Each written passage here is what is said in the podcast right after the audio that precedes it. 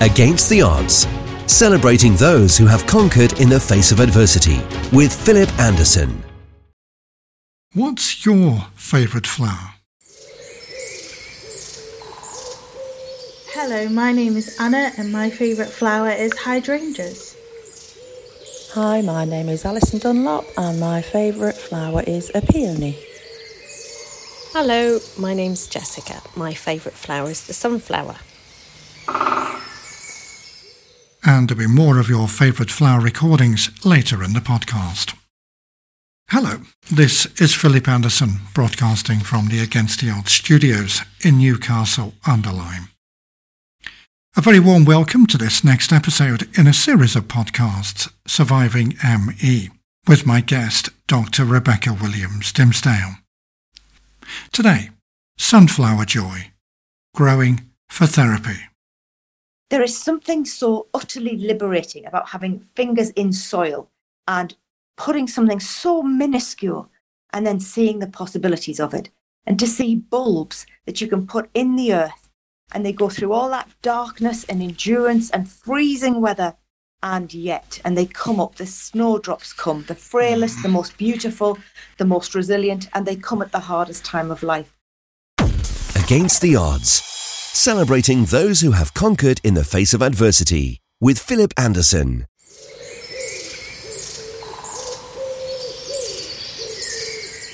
What is it with our obsession with flowers? What motivates us to want to be around them, plant them? Well, for all sorts of reasons, I suppose. It's possible you may just want to introduce a splash of colour to an already colourless garden or home, or you enjoy being outdoors, at one with nature. Or in the case of my guest, Doctor Rebecca Williams-Dinsdale, you enjoy planting for therapeutic reasons.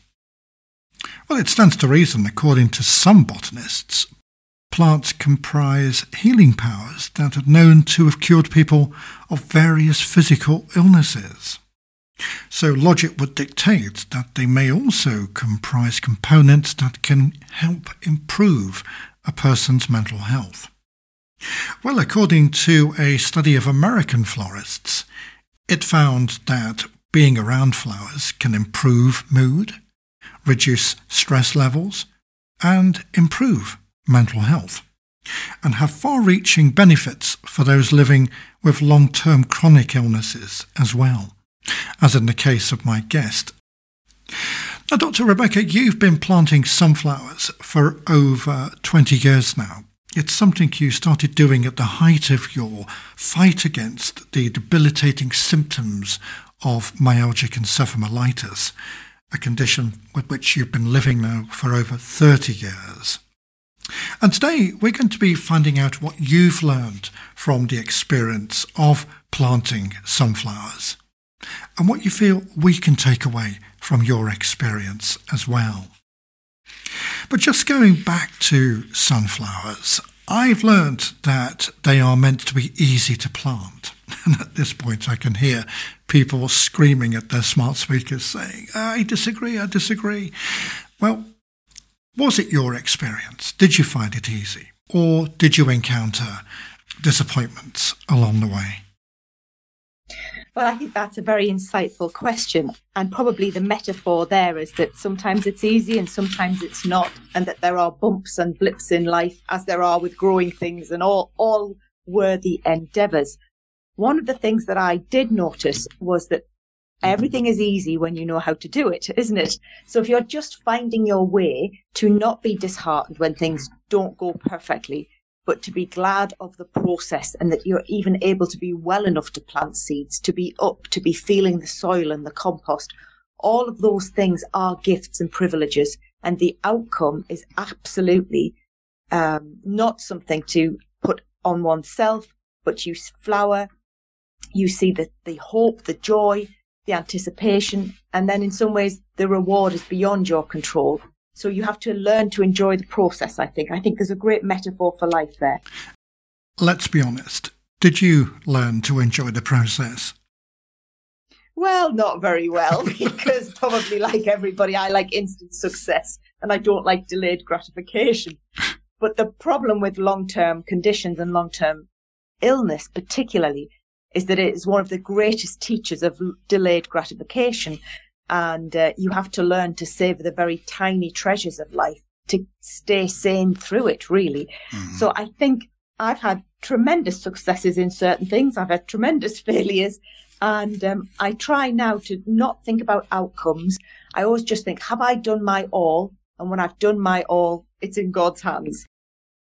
Now, all those acquainted with your LifeJoy program will be more than familiar with your joyous and liberal use of the sunflower, which figures on almost everything you do, from your social media Facebook pages, your posts, website, books, and have come to form quite an integral part of your brand.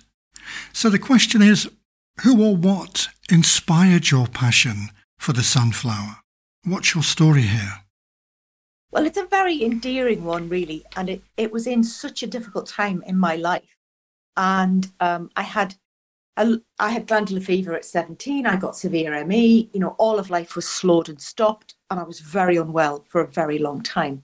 And what happens when your life is paused through a, you know, a situation that's imposed upon you, a great restriction and great struggle and suffering, is that your friends are vital to you and your family and your loved ones. But they also, at that age, are moving on. So all my friends, quite frankly, they weren't overtaking me. They were lapping me. You know, they finished their A-levels. They've got their degrees. They've got their careers. They were getting their husbands and their wives and their partners and their children.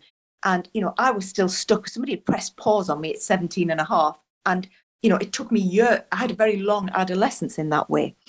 So the thing that was really vital to me was how wonderful my friends were. I was so massively fortunate. And they would come and go to university. They'd come and visit me in the holidays. They'd write me letters. They'd send me videotapes, which are very old-fashioned things, but their thoughtfulness. And it really just, if somebody sent me a postcard, it would change the whole tone of the day. And I could read it over and over again and hear their news and just be a little bit a part of their world again.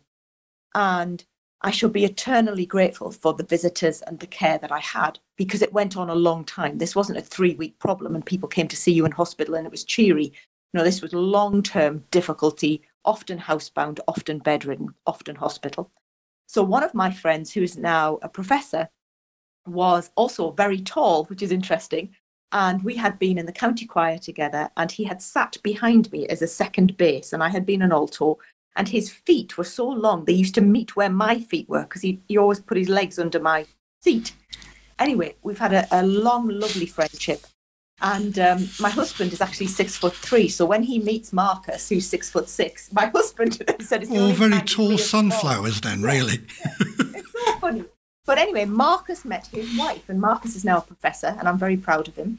But Marcus met his wife, who I adore, and she is another academic. And she is tiny and full of spark and bounce and joy and intellect and delight. And I, I cannot wait to spend time with them. And she came and she brought me two things. And she brought me a huge candle and a packet of sunflower seeds. And they would come, they'd, you know, I'd have a wonderful couple of hours with them. And they'd often be in the front room or in my bedroom. And then it would often take me a week or ten days to recover from the energy of having visitors. And that's really difficult to understand unless you're very seriously ill. So they would go back to their lives and their big careers and their big adventures and travels, and I'd still be in the bedroom. But Sadat's left me with those seeds, and I planted them as soon as I could. I mean, it was weeks and weeks later. They didn't grow very well, but there was just something in me. And then I just got addicted to seeds, really. And um, several years later, I was fortunate to have a greenhouse. And it was something that I could do that wasn't heavy gardening, but it was growing. And I gave away millions of plants. And I'd go somewhere and my mum would say, we're going to visit somebody. Have you got something I can take them? And I nearly always had a stack of things that were easy to grow and people were always pleased with them. So the fact that my friend who has had this high-flying career didn't forget me, came back with seeds. And it was my friend's wife. You know, I, I had... hardly met her, but I was thrilled that he'd, he'd found her. And the fact that there was just that thoughtfulness. And she said, and she just gave me a little, a little, a little hug. And she said, this might be a bit of something you could manage. And I remember thinking that was just so profoundly thoughtful. So all of this, every social media post, every bit of website, every book cover, all of those things are because one person who hardly knew me was kind to me. And that's where it, there, where it starts, really. Oh, what a compelling and endearing story. And it just goes to show, all too often, the big differences come from the small things in life. It's apparent you enjoy being in the garden and surrounded by flowers and enjoying feeling the soil against your fingers. Do you come from a line of gardeners? Is gardening in your blood? I do, I do, and I've been very fortunate to have gardening available to me, and uh, I take that as a great uh, privilege. My grandmother was an ardent gardener, and my parents were whilst they were well enough to do it. And there is something so utterly liberating about having fingers in soil and putting something so minuscule and then seeing the possibilities of it, and to see bulbs that you can put in the earth. And they go through all that darkness and endurance and freezing weather, and yet, and they come up, the snowdrops come, the frailest, the most beautiful, the most resilient, and they come at the hardest time of life.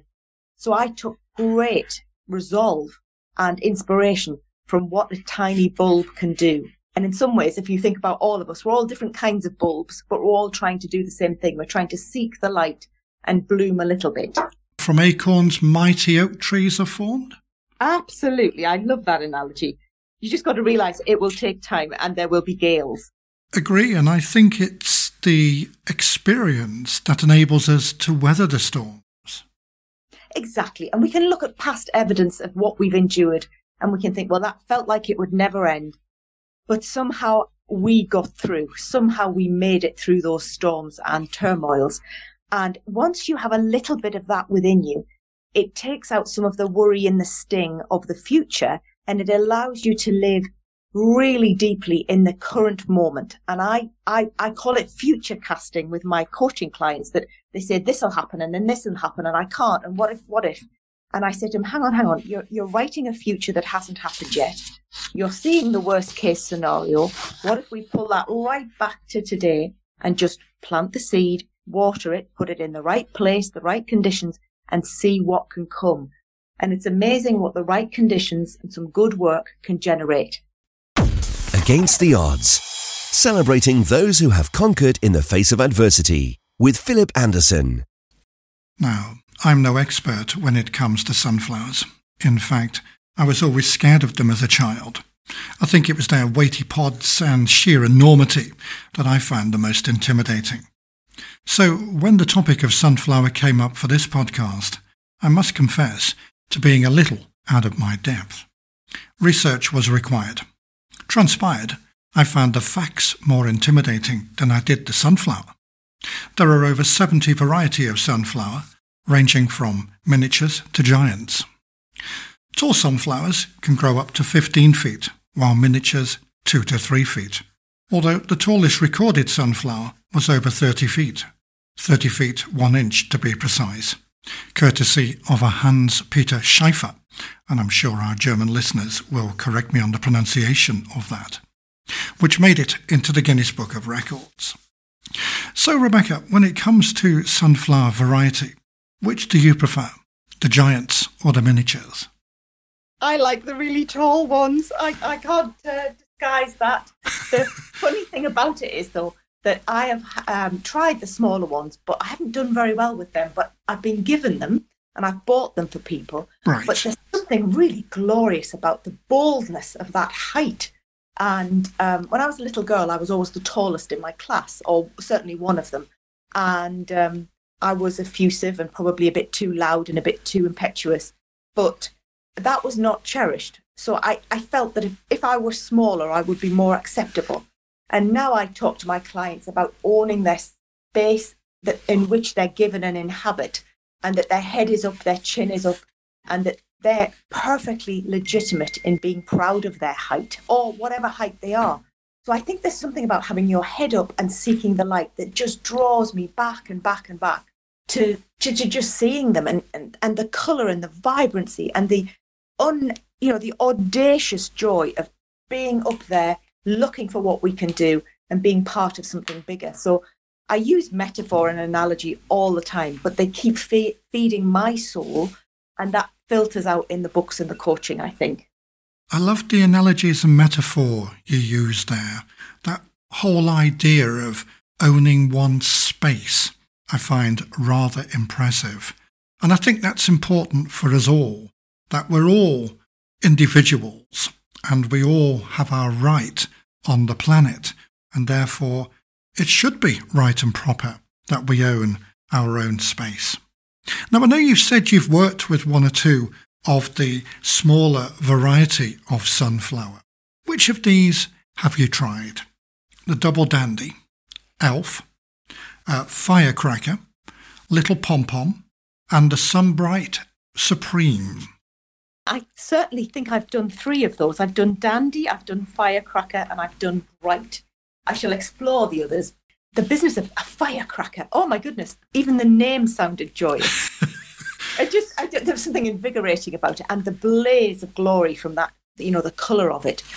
But ironically, I've probably given away more sunflower seeds. I've probably given away tens of thousands of seeds over the years.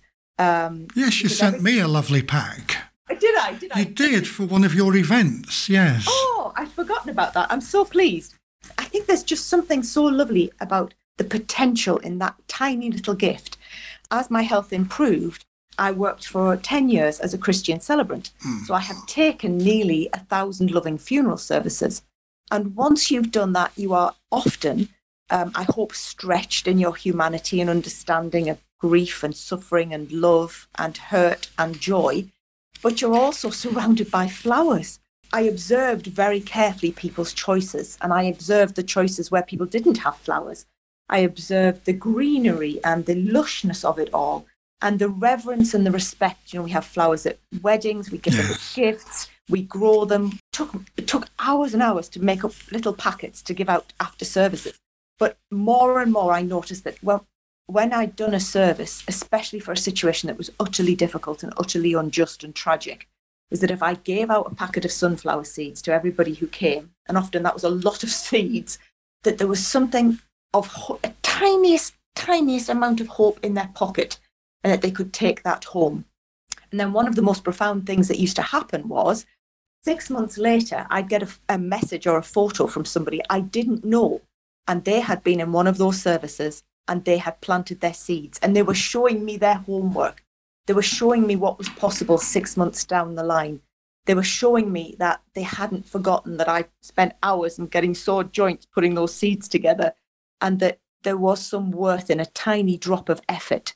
So I think where we use our gifts of nature are so part of our human story. You know, what wedding flowers do you have? What do you send when somebody's unwell? What do you send when somebody's departed? What do you grow yourself? What do you have on your casket? These things are all very profound. So the sunflower for me is about the joy of life and the the hope of it all. But ironically, I didn't have sunflowers either for my wedding bouquet or for my mother's funeral. We had cream roses because there was a kind of very simple dignity to them. And I wanted to save the sunflowers just for work and progress. And what I feel you were describing there was something very profound. Namely, the power of human connection made through the giving and receiving of flowers. And you were certainly doing that through the generous donation of those sunflower seeds. And the power of human connection made through the giving and receiving of flowers is something I would like to explore a little bit later on. If you have a story of your own to share, or you would like to be involved with the podcast in some other way, email info at against the odds podcast dot com.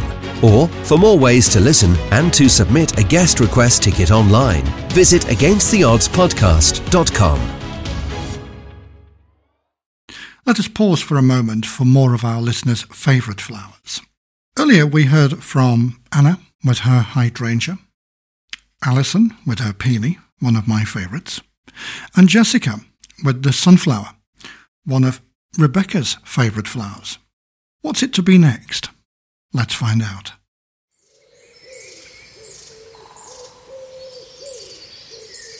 My name is Patricia Houghton, and my favourite flower is the snowdrop, which flowers at the harshest time of year, symbolising hope. Hello, my name is Frances, and my favourite flower is the sweet pea. My name's Christine, and my favourite flower has to be the sunflower. Another great selection there. Thank you very much indeed. And you can hear the final selection of listeners' favourite flowers towards the end of the podcast. And staying with favourite flowers for a moment, my thanks to all of you who've sent in your favourite flower picks to accompany the favourite flower audio recordings. It's inspired me, in fact, to create a favourite flower picture gallery over on the uh, Against the Odds podcast website.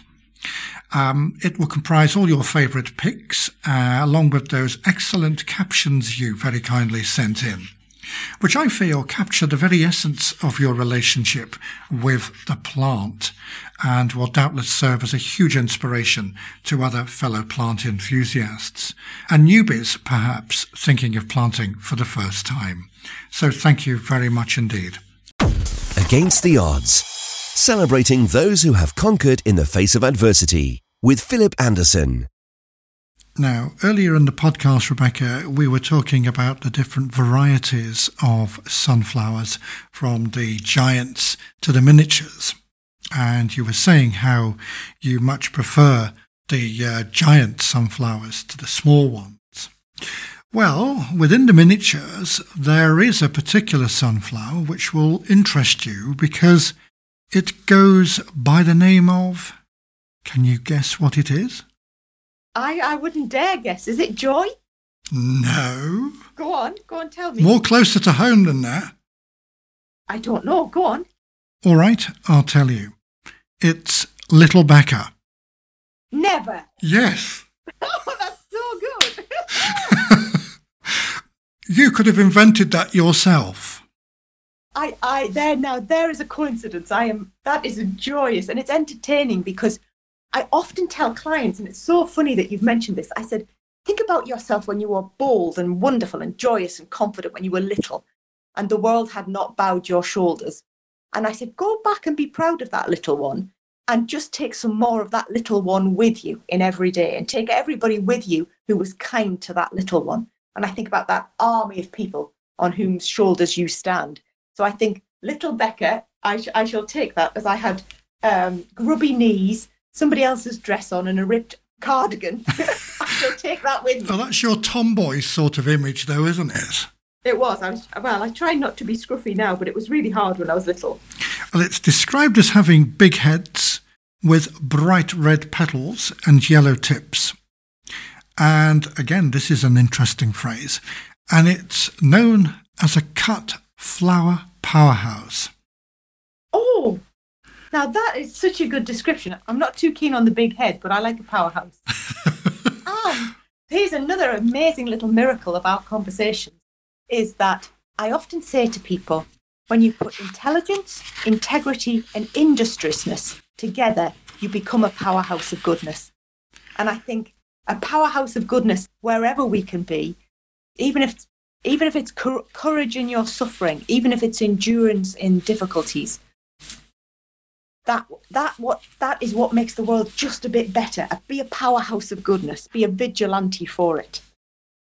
Now, earlier in the podcast, Rebecca, we touched on the power of human connections made through the receiving of those sunflower seeds way back twenty years ago, uh, when you were at the height of your fight against uh, M E.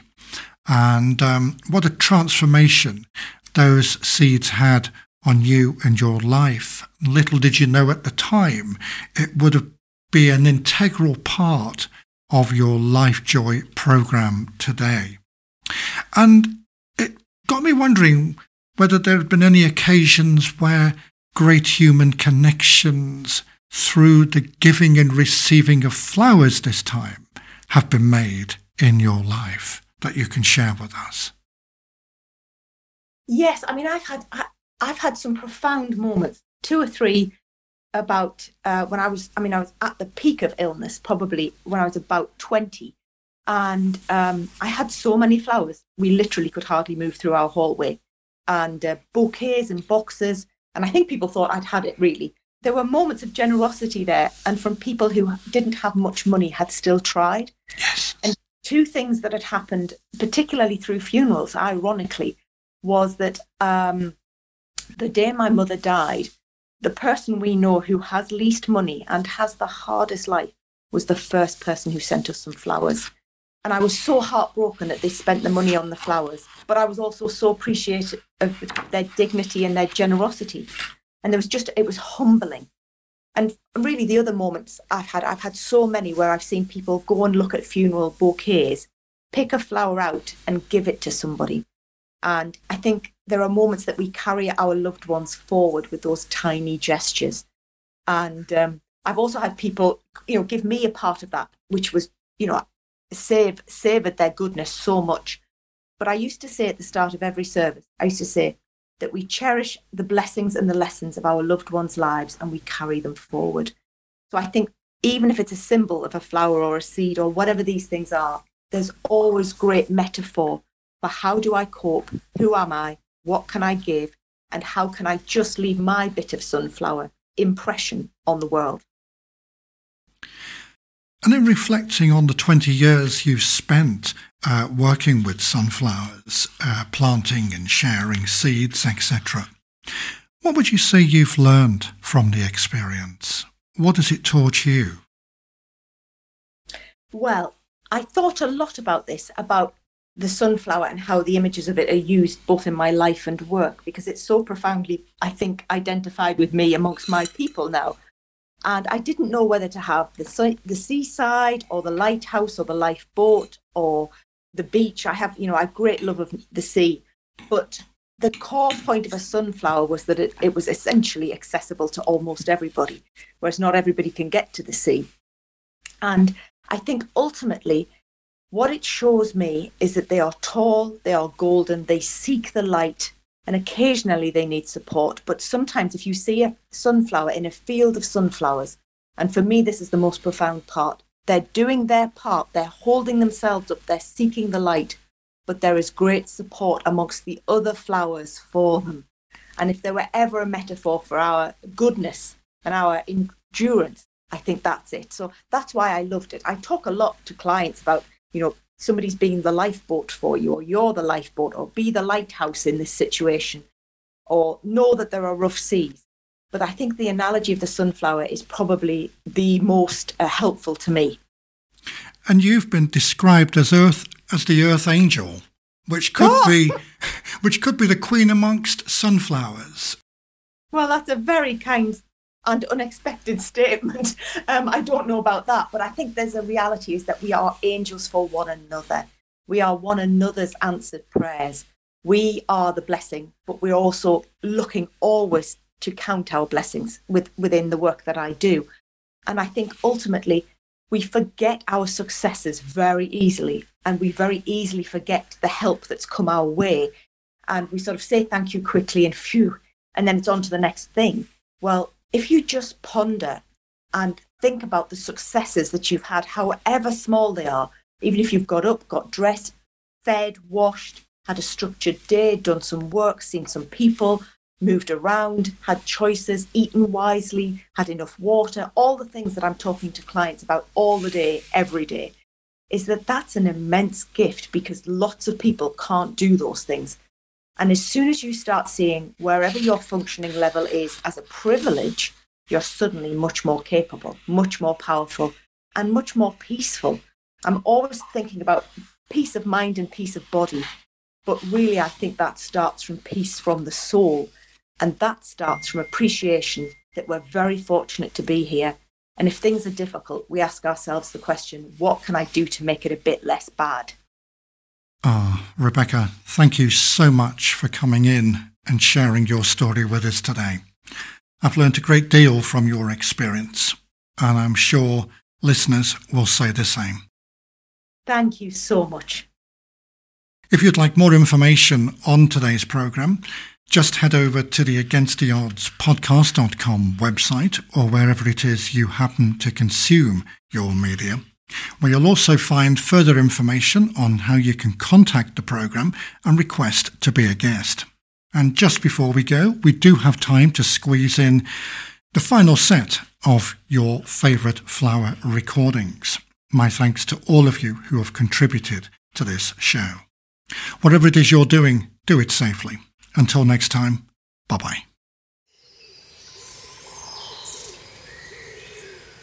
Hello, my name is Fliss and my favourite flower is the daisy. Hello, my name's Wendy and my favourite flower is the daffodil.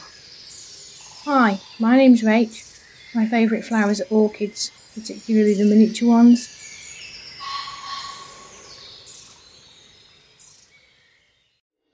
Thank you for listening to this edition of Against the Odds, the bi-monthly motivational podcast celebrating the lives of those who have conquered in the face of adversity, produced and presented by Philip Francis Anderson. Whether you have a story of your own to share or you would like to be involved with the podcast in some other way, email info at against the odds podcast dot com or visit w w w dot against the odds podcast dot com for more information and to submit a guest request ticket. This podcast is the property of Philip Francis Anderson. All rights reserved. Any redistribution or reproduction of part or all of the contents in any form is prohibited other than the following. We welcome you to download and play the podcast and share with others for personal use. Please acknowledge Against the Odds Motivational Podcast as the source of the material. You may not, except with our expressed written permission, distribute or commercially exploit the content.